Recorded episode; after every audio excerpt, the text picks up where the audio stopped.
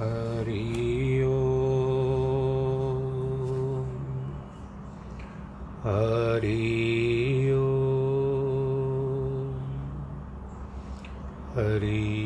ओम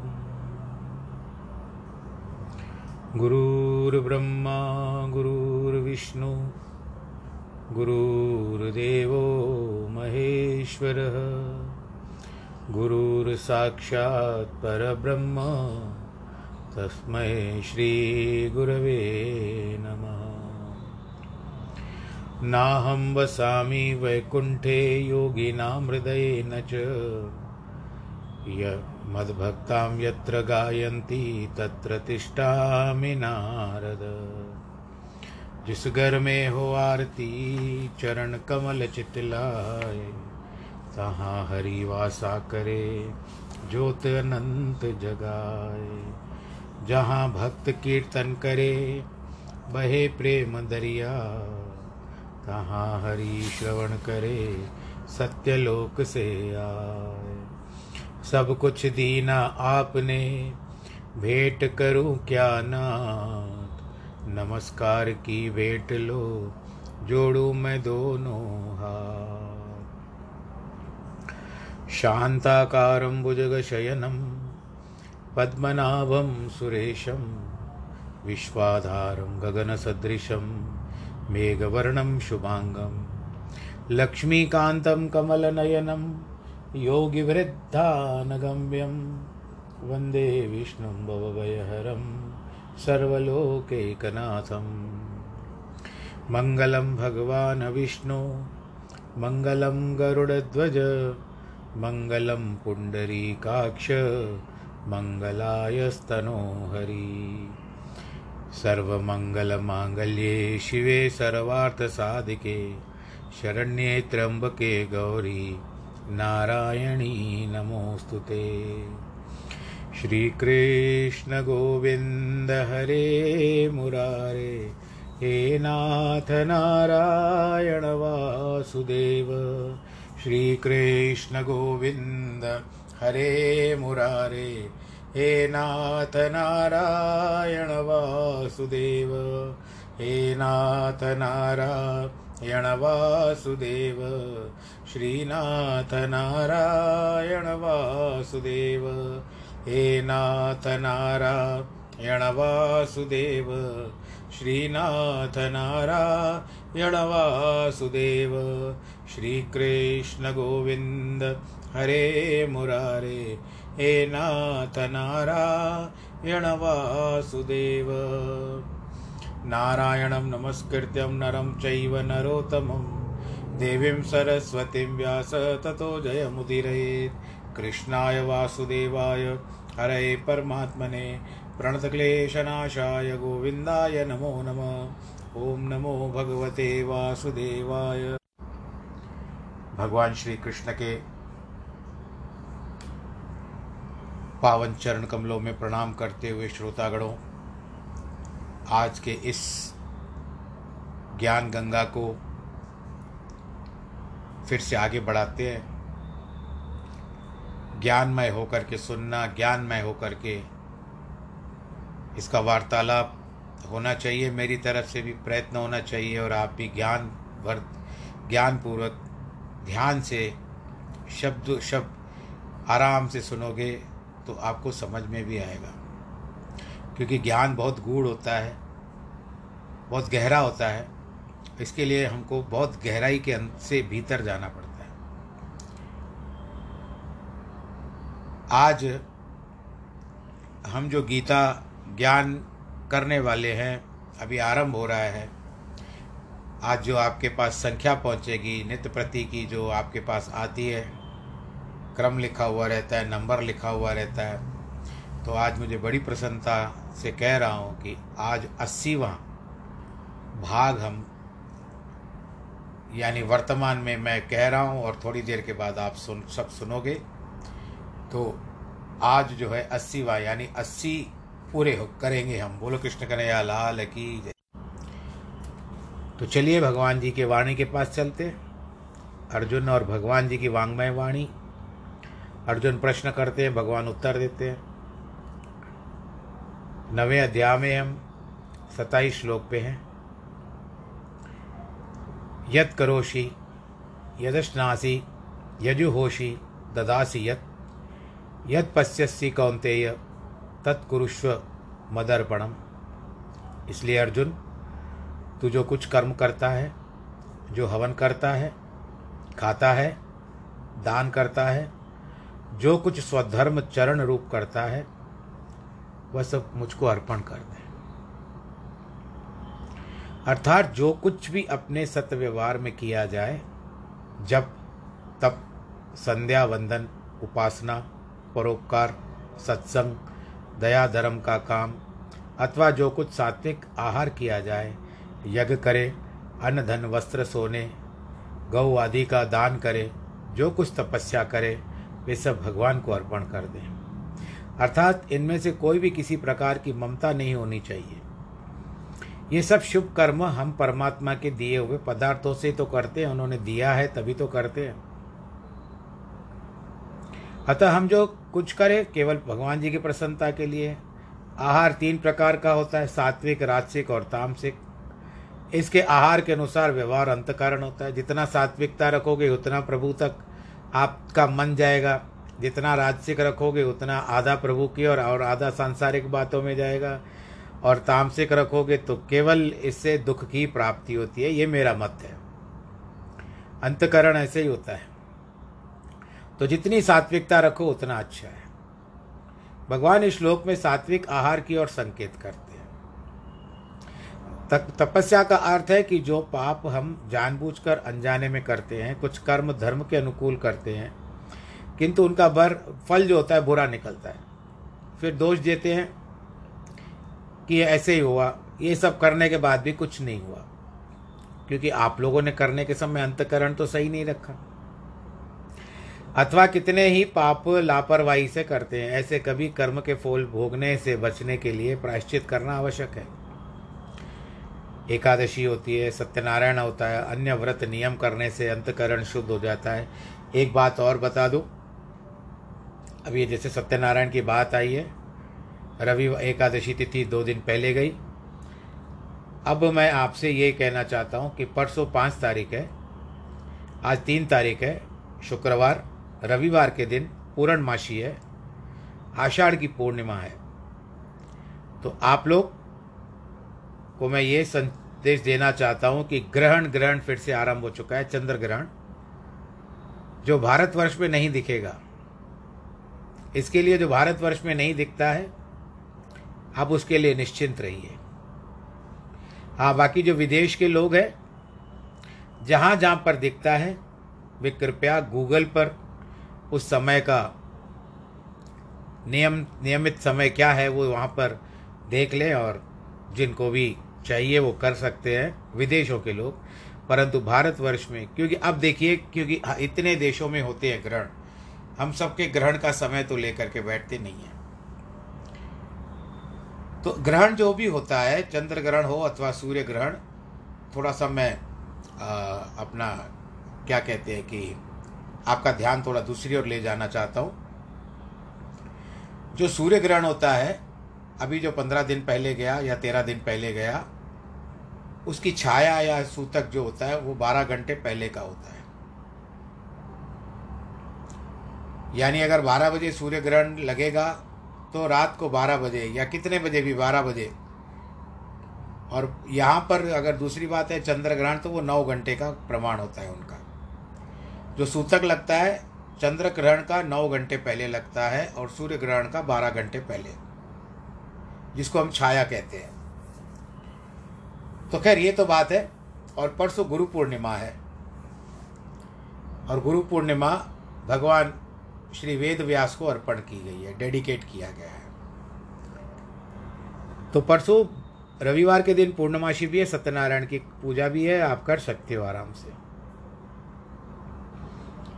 अन्य व्रत नियम करने से अंतकरण शुद्ध होता है, इंद्रिया संयम में रहती है, वे भी तपस्या के प्रकार है, श्लोक का उपदेश सर्वथा सुखदायी और सुंदर है। सभी वेद शास्त्र और पुराण यह कहते हैं कि आपा छोड़कर अहंकार विहीन होकर सभी कर्म परमात्मा को अर्पण करने चाहिए। यह शिक्षा केवल वर्तमान काल में नहीं, परंतु आदिकाल में सभी ऋषि, मुनि, संत, महात्मा उन लोगों ने ऐसा किया है और उनका कल्याण भी हुआ है। और उन्होंने परम पद को प्राप्त किया है। कोई भी कर्म करने में उन्हें अपने स्वार्थ नहीं रखा। एक राजा भी या किसी बड़े अफसर की कोई पुरुष निस्वार्थ होकर श्रद्धा और प्रेम से सेवा करता है तो वह उसको माला माल कर देता है।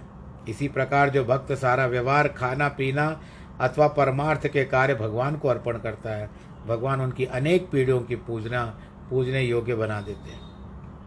सारा संसार उसका गुणगान करता है, लाभ उठाता है। अतः शुद्ध आहार और व्यवहार करते हुए ममता रहित होकर अपना जीवन परोपकार के लिए समझकर सब कुछ परमात्मा को प्रसन्नता के लिए करना चाहिए। इस विषय पर एक प्राचीन वार्ता है। बात बताई गई है। अयोध्या के रघुकुल में एक संस्कृति नाम का महाराजा हुआ है। इस परिवार में सभी राजा धर्मात्मा भाग्यशाली धर्मनीति पर चलने वाले थे। उनकी स्वर्ग के राजा इंद्र से भी मित्रता थी। संकृति राजा बड़े वीर और धर्मात्मा थे। उनके दो पुत्र थे संकृति के, एक गुरु, दूसरा रतिदेव। दोनों बड़े वीर और परोपकारी थे। जब रतिदेव ने महाराज रतिदेव महाराज बने तो धर्म के अनुकूल राज्य किया। यदि द्वार पर कोई भिखारी आता था तो उनको हर एक प्रकार की बात पूरी करते थे। इतना दानियों को उदार चित्त था कि समस्त धन और पदार्थ खत्म कर दिए हुए। एक समय आया कि नगर में आकर के अकाल पड़ गया। जनता बहुत दुखी होने लगी। तो राजा को भी कुछ खाने के लिए नहीं बचा। वो राज छोड़ करके चला गया। इसमें रतिदेव लिखा हुआ है, वैसे भागवत के अंतर्गत वहाँ पर रंती देव लिखा हुआ है। आकर एक वन में रहा, लेकिन वहाँ उसे फल खाने को भी नहीं मिले।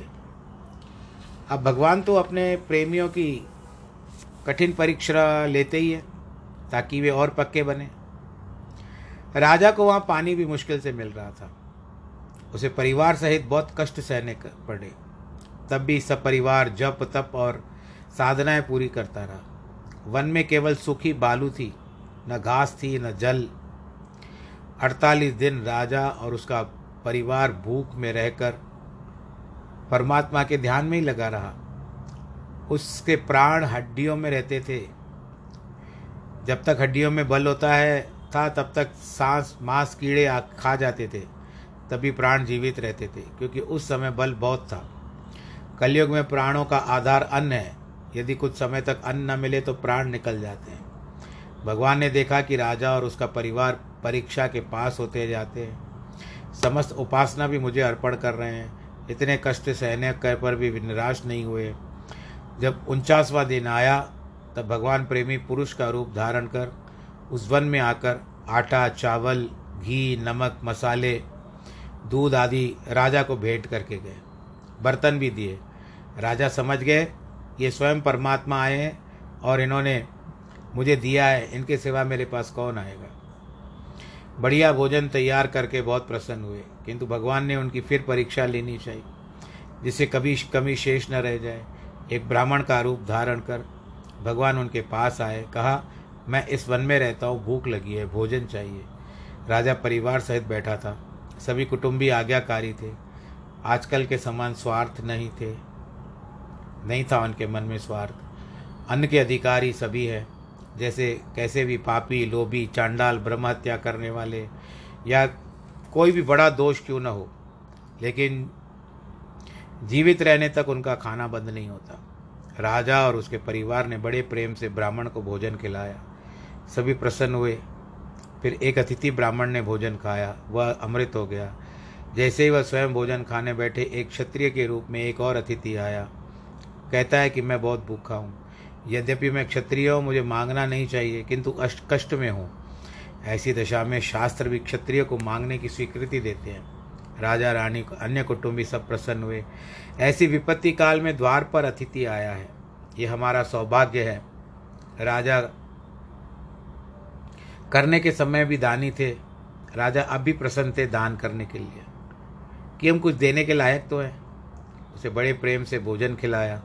जैसे वह खाकर गया, इतने में एक भील, बहुत सारे कुत्ते को ले करके आकर कहने लगा कि मैं मैं मैं और मेरे कुत्ते भूखे हैं। आपके पास दुखा धुआँ दिखाई दिया तो समझ गया आपके पास भोजन अवश्य होगा। हमारी क्षुदा मिटाएँ, राजा और उसका परिवार ने उसको सत्कार से बिठाया। उन्हें ज्ञात था कि जिनके घर अतिथि का निराधार होता है उससे पुण्य कर्म व्यर्थ हो जाते जो भी भोजन बचा हुआ था, वह सब भील और कुत्तों को खिला दिया। सभी पेट भर कर चले गए। सब भोजन समाप्त हो गया। राजा का सारा परिवार भूखा ही रहा। फिर से परमात्मा के नाम जपने लगे। केवल एक गिलास पानी बचा हुआ था। उन्होंने सोचा कि इसे यज्ञ का अमृत करके पी लेंगे। जैसे ही संकल्प किया तो इतने में एक चंडाल भयानक रूप धारण करके उनके सामने आया। कहता, मैं प्यासा हूँ, मरा जा रहा हूँ। राजा ने उससे कहा, प्रिय, ये लो, जल आनंद से पियो। पानी का गिलास उससे पिला दिया। सभी आनंद पूर्वक बैठ गए। यही सच्चा धैर्य और धर्म है कि जिसने परक कष्टों के समय होती है। इनकी कितनी महान वृत्ति थी जो सभी को ब्रह्म जानकर प्रेम और सम्मान किया। देने वाला भी स्वयं ईश्वर था। वही ब्राह्मण बना, क्षत्रिय बना भील बना, चांडाल बना, कुत्तों का रूप धारण किया। उनका धैर्य और ऊँची वृत्ति देखकर भगवान बहुत प्रसन्न हुए। वह राजा अभी बातों में पूर्ण निकला। तब तत्पश्चात भगवान वहाँ ब्रह्मा, विष्णु और महेश रूप का धारण करके प्रकट हुए। राजा ने उन्हें पहचान लिया और प्रणाम किया। उन्होंने राजा को बताया कि यह सब हमने रूप धारण किए थे। तू परीक्षा में उत्तीर्ण हो गया, तू धन्य है राजन। क्षुदा में भी तुम्हारा मुख नहीं मुरझाया और सब कुछ आपने ब्रह्मार्पण कर दिया। अड़तालीस दिनों के बाद तुम्हें कुछ मिला तो वह भी तुमने समस्त दूसरों को दे दिया। प्रेम पूर्ण तीनों देवों ने राजा को वरदान मांगने के लिए राजा ने कहा, मुझे कुछ नहीं चाहिए, क्या मांगू? ईश्वर के दर्शन के सिवाय मुझे कुछ नहीं चाहिए। ब्रह्मा के रूप में भगवान ने उसे कहा, मैं तुम्हारे ऊपर बहुत प्रसन्न हूँ। तू अब जाकर अपने देश में राज्य कर, वहाँ अमृत की वर्षा होगी। वह नगर में गया, अमृत की वर्षा हुई उत्पन्न अन्न उत्पन्न हुआ। राजा की निधि फिर से भरपूर हो गई। राजा ने फिर यज्ञ दान और पुण्य करना आरंभ कर दिया। शेष जीवन आनंद से बिताया। स्वर्गवास होने के बाद राजा का परलोक में भी आदर सत्कार हुआ। देवता भी राजा की शरण में आए। तो कहते हैं कि शुभाशुभ फलैरवम मोक्ष से कर्म बंधने, संन्यास योग युक्तात्मा विमुक्तो मामुपेशसी इस कर्मों के फल को मुझे अर्पण करके संन्यास योग से युक्त हुए। मन वाला तो शुभ शुभ शुभाशुभ फल रूप कर्म बंधन से मुक्त हो जाएगा। उनके मुक्त हुआ मुझको ही प्राप्त होगा। जन्म मरण तो केवल कर्मों के फल भोगने के लिए होता है। यदि हम कर्मों के फल की इच्छा ही न करें, सभी कर्म परमात्मा को अर्पण कर दे। कोई ना कोई फल तो अवश्य मिलेगा। न कोई फल मिलेगा, न जन्म। सभी कर्म धर्म अनुसार करते हुए उनके फल को त्याग करने को संन्यास योग का अवस्था कहा जाता है। किसी को भी भीख मांगने की आवश्यकता नहीं है। गृहस्थी में रहते हुए इस प्रकार संन्यास योग धारण कर सकते हैं। यदि कामना से शुभ कर्म करेंगे तो स्वर्ग आदि मिलेगा, किंतु मुक्ति नहीं मिलेगी। सच्चा वक्त वही है जिसके इस बात को मानता है कि हरता करता ईश्वर ही। है सभी अपने कर्म ईश्वर अर्पण करके स्वयं आनंद में जीवित व्यतीत करके मुक्त हो जाते हैं। मोक्ष प्राप्ति के दो मार्ग हैं एक जिसका वर्णन ऊपर किया है कि कर्म करके भगवान को अर्पण कर देना। वैसे भक्तजन करते हैं, एक है कर्म, दूसरा ज्ञान। भक्त ऐसे है कि किसी सेठ का मुनीम होता है लाभ हानि सब सेठ का होता है। मुनीम का उससे कोई सरोकार नहीं रहता, वह सब ईश्वर का समझता है, लेकिन सब कुछ ईमानदारी, सच्चाई और बुद्धि से करता है। सेठ भी उसका कृतज्ञ होता है, और वह स्वयं उसका विचार रखता है कि इस लोक में भगवान भक्तों वाला मार्ग बताते हैं। ज्ञानवानों का निश्चय भक्ति मार्ग से ऊँचा है किंतु वह पदवी प्राप्त करना कठिन है। इसलिए श्लोक में वाला मार्ग आसान है अपनाना चाहिए। प्रश्न यह उठता है कि बुरे कर्म की भगवान को अर्पण क्यों करें? परंतु जो समझता है कि कर्ता धरता ईश्वर है वह समस्त कार्य ईश्वर के लिए करता है। उसे अपनी ममता का का, कामना नहीं है। बुरे कर्म किसके लिए करेगा? जानबूझकर तो वह बुरा कर्म कभी नहीं करेगा। जब तक मजबूरी नहीं आएगी। हाँ एक बार मजबूरी ने उसकी आदत डाल दी तो करता जाएगा। जैसे चोर पहले चोरी करने जाता है तो किसी बदनीयत से नहीं जाता है, परंतु मजबूरी के कारण जाता है। और जब एक बार उसको आदत पड़ जाती है तो वो उसकी, उसका खेल बन जाता है। जैसे ईमानदार मुनि सदैव सेठ को लाभ पहुँचाने का प्रयत्न करेगा। न कि हानि, वैसे ही भक्त भी सदैव शुभ कर्म करके ईश्वर को अर्पण करता है। जो मुनीम जानबूझकर सेठ को धोखा देगा, हानि पहुंचाता है, जेल का द्वार देखता है। इसी प्रकार जो बगला भक्त बनकर खोटे कर्म करता है, वो सजा प्राप्त करते हैं। केवल बाहर से ईश्वर अर्पण करने की छूट नहीं जाएगी। इसलिए खोटा कर्म अर्पण करने का प्रश्न ही नहीं उठता। भक्त और ज्ञानवान कोई भी बुरा कर्म जानबूझ करके नहीं करते। यदि अचानक इनमें कोई बुरा कर्म हो जाता है तो परमात्मा इनकी भावना देखकर उन्हें उस कर्म के फल से बचा लेता है। ज्ञानवानों का निश्चय है ही बन, बिन है, वे हाथ पाँव, आँख और इंद्रियों को भोक्ता मानने वाले, अपने को असंग आत्मा साक्षी देखने वाला, न करने वाला मानते हैं, इस ब्रह्म विद्या में अपने को फल से मुक्त करते हैं। सम्मोहम सर्वभूतेषु, न मे द्वेषोस्ति न प्रिय ये भजन्ति तो माँ भक्त्या मई ते तेषु चाप्य हम यद्यपि मैं सब भूतों में समभाव में व्याप्त हूँ, न कोई मेरा अभी अप्रिय है और न प्रिय है, परंतु जो भक्त मुझे प्रेम से समझते हैं, वो मेरे में और मैं उनमें नित्य प्रकट हूँ। यानी हम भगवान जी में और भगवान हम में नित्य है। अर्थ ये कि हमने वहाँ तक अपने आप को तैयार करके रखा है।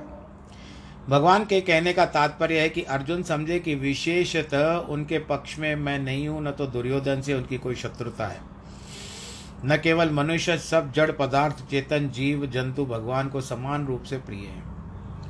ईश्वर के दो रूप माने गए हैं, एक स्वाभाविक और दूसरा उपाधिक। स्वाभाविक में तीन लक्षण होते हैं। वो कौन से? कौन से स्फुरण और आनंद। उपाधि के दो लक्षण होते हैं, अंतर्यामिता और सर्वज्ञता।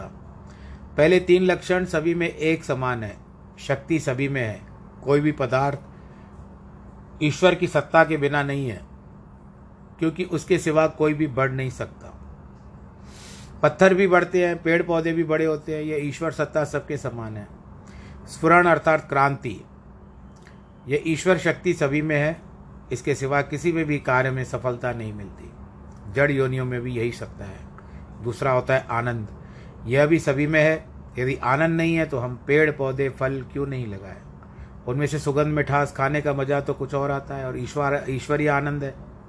यह सुंदर पदार्थ पृथ्वी को कैसे दिए ये भी तो परमात्मा की माया है। भगवान का यही अभिप्राय है कि अर्जुन समझे कि भगवान प्रेम और द्वेष से दूर है। जिनको भी ये मारता है, वह बचाता है। वह प्रेम और द्वेष से कारण नहीं है, लेकिन सभी में कर्मों का फल होता है। अर्जुन ने यह संशय उत्पन्न हुआ कि यदि भगवान सभी से समान व्यवहार करने वाला है तो महाभारत के युद्ध में मेरा पक्ष क्यों ले रहे हैं? भगवान इस श्लोक के पिछले भाग से उत्तर देते, बाहर से ऐसा लगता है, परंतु वास्तव में मेरा कोई अभिप्राय नहीं है। यह एक जीव अथवा पदार्थ के गुण का फल है। स्फटिक मणि के आगे यदि कोई फूल या अन्य पदार्थ रखा जाएगा तो वह उस, उसमें दिखाई देगा। किंतु यदि एक पत्थर के आगे रखा जाएगा तो उसमें चमक नहीं होगी। यानी उसकी परछाई उसमें नहीं आएगी, पदार्थ की।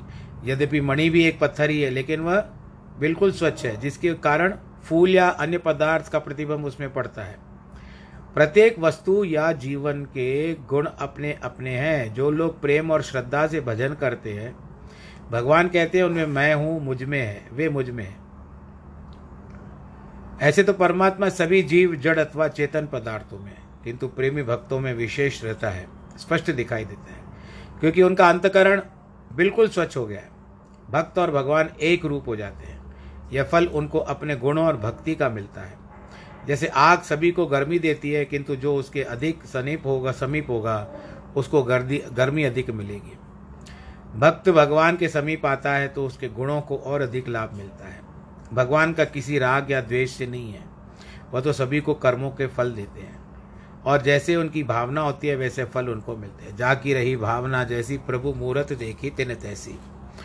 रावण को उसकी पत्नी मंदोदरी ने समझाया, भगवान तो राम तो समदृष्ट है। आप उनकी शरण में जाल जाइए सीता को वापस दे दीजिए। उसी में हमारा कल्याण है। परंतु अहंकार के कारण और अभिमान के कारण नहीं माना। बाली को भी उनकी पत्नी तारा ने समझाया, परंतु नहीं माना। सुग्रीव से देश कर दिया और भगवान राम के हाथों मृत्यु को प्राप्त हुआ। भगवान ने दोनों को ही उनके कर्मों का फल दिया है।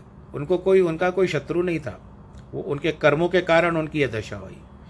भगवान कृष्ण अर्जुन के सारथी बने या प्रत्येक समय दूसरे की सहायता की, यह भी कोई पक्षपात नहीं है। केवल अर्जुन को अपने कर्मों का फल दिया।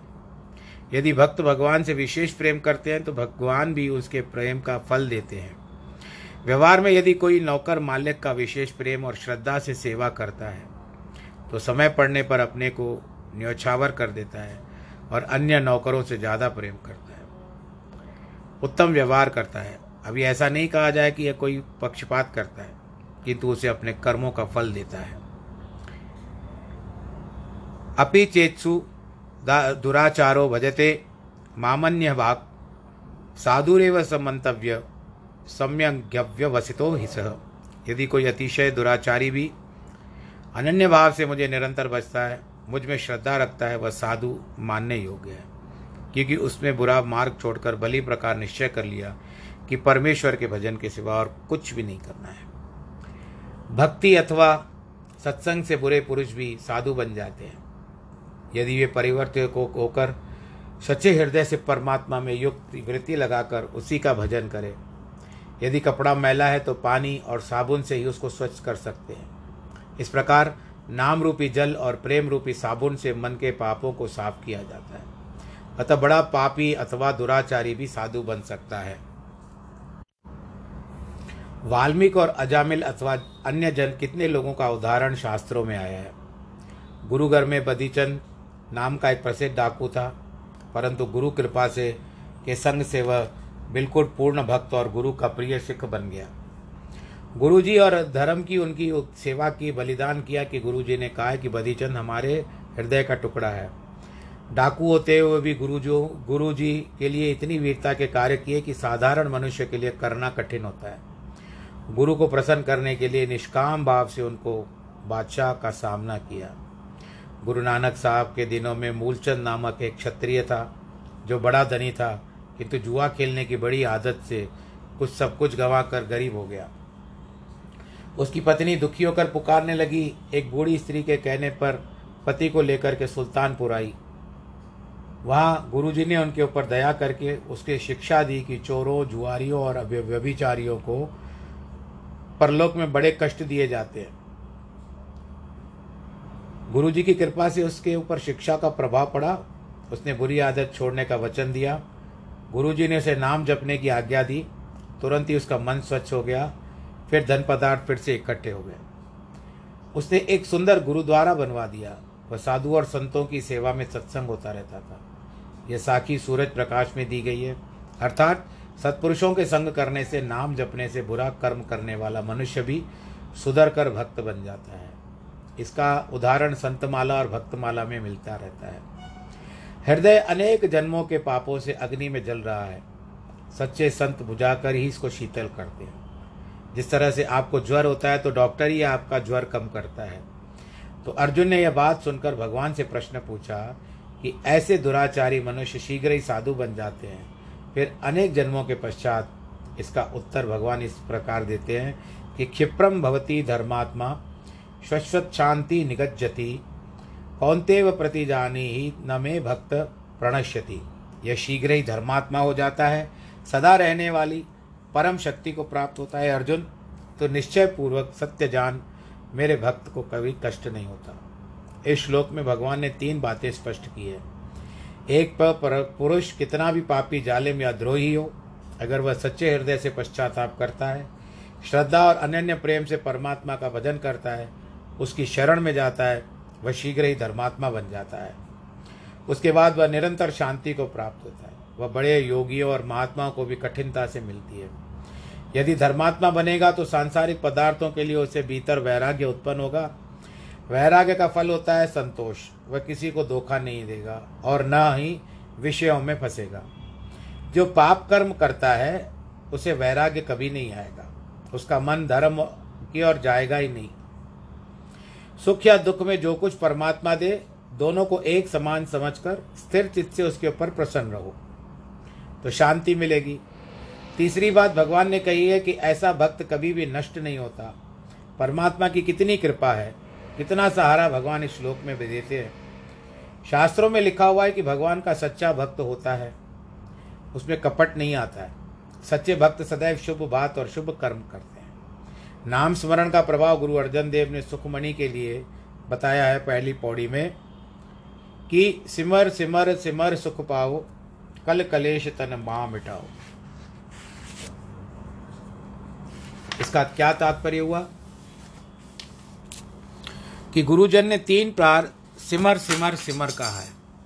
इसका अर्थ है कि मन, वाणी, शरीर से स्मरण करना चाहिए। सत्संग में आना, शरीर से स्मरण करना।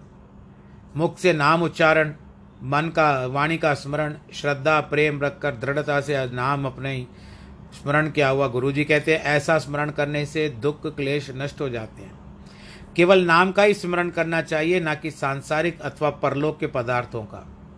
इस मनुष्य जन्म में परम पद को प्राप्त करने के लिए यत्न करता है, जिसके लिए पहले जन्म जन्मांतर से बुरे संस्कारों को दूर करते हैं।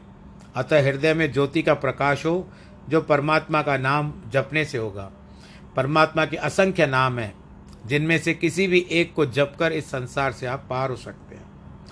जैसे किसी सागर को पार करने के लिए कितनी ही नौकाएँ तट पर होती है, किंतु उनमें से किसी एक में ही चढ़ कर हमको दरिया पार कर सकते हैं। नाम रूपी नैया को चलाने वाले संत हैं, जैसे वहाँ पर खिवैया होता है, नाविक होता है, और यहाँ पर इस नाव को चलाने के लिए संत है। और संतों का कर्तव्य है दूसरों को पार लगाना। वे उसमें कोई संकोच नहीं करते हैं। जैसे कोई सामान बेचने वाला संकोच न करके अपने माल कोई हाँक करता है, केवल हमें विचार करता है कि किसी सच्चे ब्रह्मनिष्ठ महात्मा को मार्गदर्शन लेकर के चले। ऐसा न हो कि एक स्थान से दूसरे पर भटकते रहे। आजकल उपदेश देने वाले तो बहुत हैं, परंतु पूर्ण ज्ञानी नहीं है। एक नाम जपवाते हैं, दूसरे नामों से द्वेष करते हैं। कट्टर धार्मिक लोग परमात्मा के नाम पर लड़ते हैं, हट करते हैं, जो दूसरे के नामों पर आपत्ति करते हैं। वे मानो परमात्मा से घृणा करते हैं, क्योंकि सब नाम उसी परमात्मा के तो हैं, ये सृष्टि उनकी है। कुछ साधारण है तो विशेष। साधारण नाम तो लाखों करोड़ों है। सुखमणि साहब की पहली पौड़ी में गुरु ने यह कहा कि मैंने वेद शास्त्र और स्मृतियों का अध्ययन करके देखा मुझे एक राम नाम ही मिला, वह राम तो सभी में रम रहा है। परमात्मा का नाम आदिकाल से चल रहा है। प्रहलाद भक्त नाम का नाम सतयुग में लिया। यद्यपि रामतार तो त्रेता युग में हुआ, राम नाम की महिमा अपरंपार है। पत्थरों पर राम नाम लिखकर वानरों ने समुद्र में डाले तो वो भी तैर गए। डूबे नहीं। जटायु एक गिद्ध था, राम का नाम लेकर के तर गया। अल्या ने राम के चरणों को छू करके शुभ गति प्राप्त की। हम उस राम को भूल बैठे हैं। जिस उद्देश्य के लिए मनुष्य जन्म मिलता है, इस श्लोक में भगवान नाम, स्मरण और अपार राम की वर्णन करते हैं। मनुष्य के कितने भी पाप कर्म क्यों हो, परंतु यदि संतों के शरण में जाकर के मनुष्य नाम जपता है तो तुरंत धर्मात्मा बन जाता है। क्योंकि उसके विकार दूर हो जाते हैं। हमें यह आदत डालनी चाहिए कि नींद से उठते ही हमारी आँखों के सामने भगवान का चित्र हो, मुख पर उसका नाम हो, ऐसा करने से हमें आनंद का अनुभव करना होता है। सारा दिन मंगलमय जाता है। माँ ही पार्थ, व्यापश्रित्य योपी स्यु पापो यो पाप यो न, स्त्रियो वैश्यस्ता शूद्रास्ते यान्तिम पराम गति हे अर्जुन, वैश्य, स्त्री, वैश्य, शूद्रादिक, सब पाप योनि वाले, क्यों न हो, वे सब मेरी शरण में आकर परम गति को प्राप्त होते चांडाल अथवा नीच जातियों का जन्म मय योनियों कहा जाता है। स्त्री, वैश्य, शूद्र आदि वेद्यों को पढ़ने वाले अधिकारी नहीं माने जाते।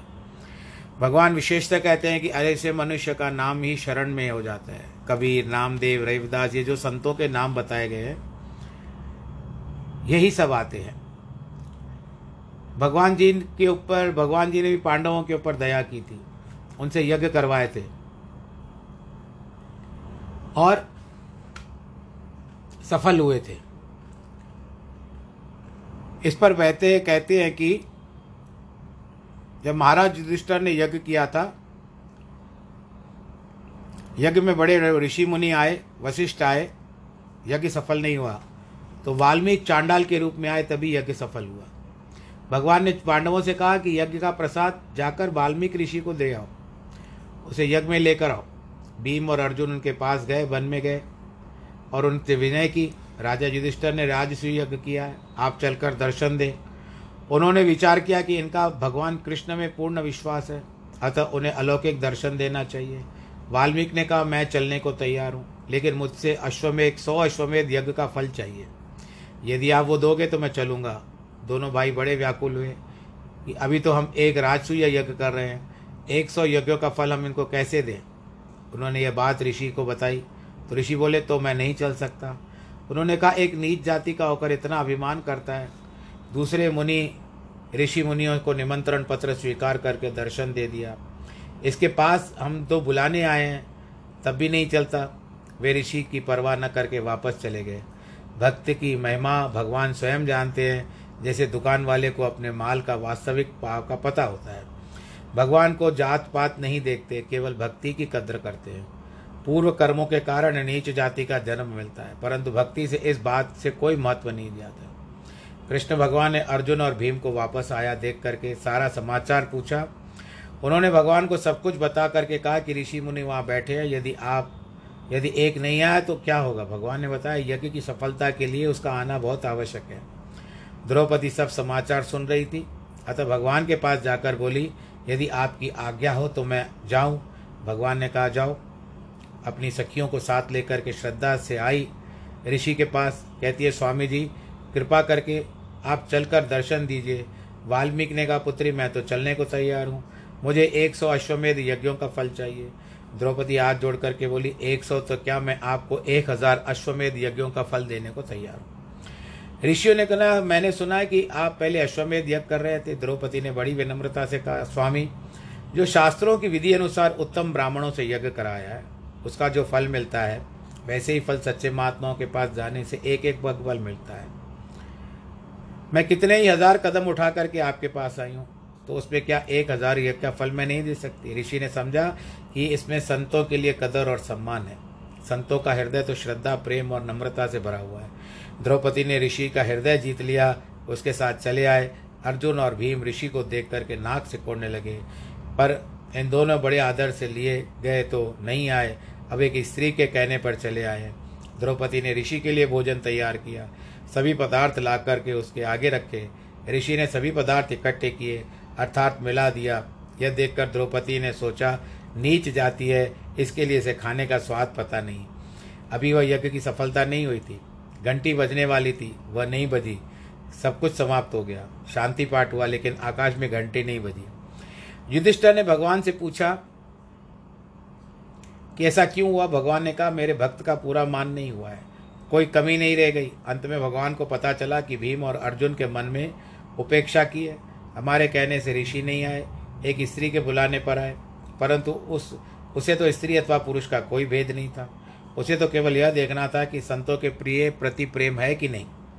द्रौपदी ने दोष स्वीकार किया। मन में सोचा कि मैंने इनको सम्मान से बुलाया, भोजन दिया, लेकिन बाद में मेरे मन में भी खोट आ गई। भगवान कृष्ण ने कहा कि ऋषि ने यह जाति का स्वभाव कारण नहीं किया, परंतु उनका आत्मरस प्राप्त हुआ है। वह सदैव आत्मक आनंद में रहते हैं और दूसरे रसों की कोई अभिलाषा नहीं रहती उनके मन में। तो क्या अन्य रस भाव भोगेंगे? उन्हें भोजन करना था। सभी पदार्थ मिला करके खाए। इसमें क्या है? पक्षियों में भी कौवा नीच जाति का होता है। काकभूषणी कौवे योनि की प्राप्त कौवे की योनि में राम की कथा सुनाते हैं। शिव भगवान से कथा सुनी थी, आज तक अजर अमर है। उन्होंने कितनी बार देखा है? सत्ताईस बार देखा है और अट्ठाईसवां चल रहा है अभी कलयुग। अट्ठाईस बार उन्होंने देखा है। समीर पर्वत की गुफा में कथा करते हैं। शिव भगवान और पार्वती ने उन्होंने बताया।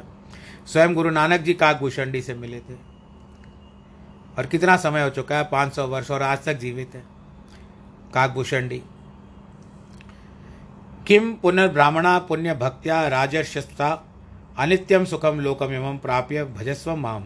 इसमें कहते हैं कि जो पुण्य ब्राह्मण, राजऋषि भक्त, जन मेरी शरण होकर परम गति को प्राप्त होते हैं, इसके लिए सुख, क्षण भंग और मनुष्य शरीर को प्राप्त होकर निरंतर मेरी भक्ति कर पूजा पाठ कर। मन्मना मम भक्तो मध्याजी माम नमस्कुरु, मामे वैश्यसी युक्ते वात्मात्मा मत केवल मुझ सचिदानंद वासुदेव परमात्मा में अनन्य प्रेम से नित्य अचल मन वाला हो, मेरी उपासना करो।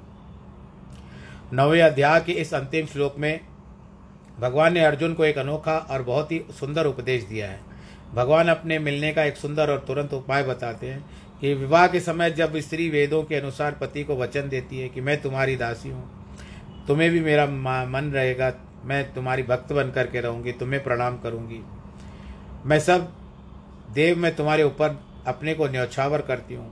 तब पति उसे घर की मालकिन बनाता है और पति की अर्धाग्नि बनती है।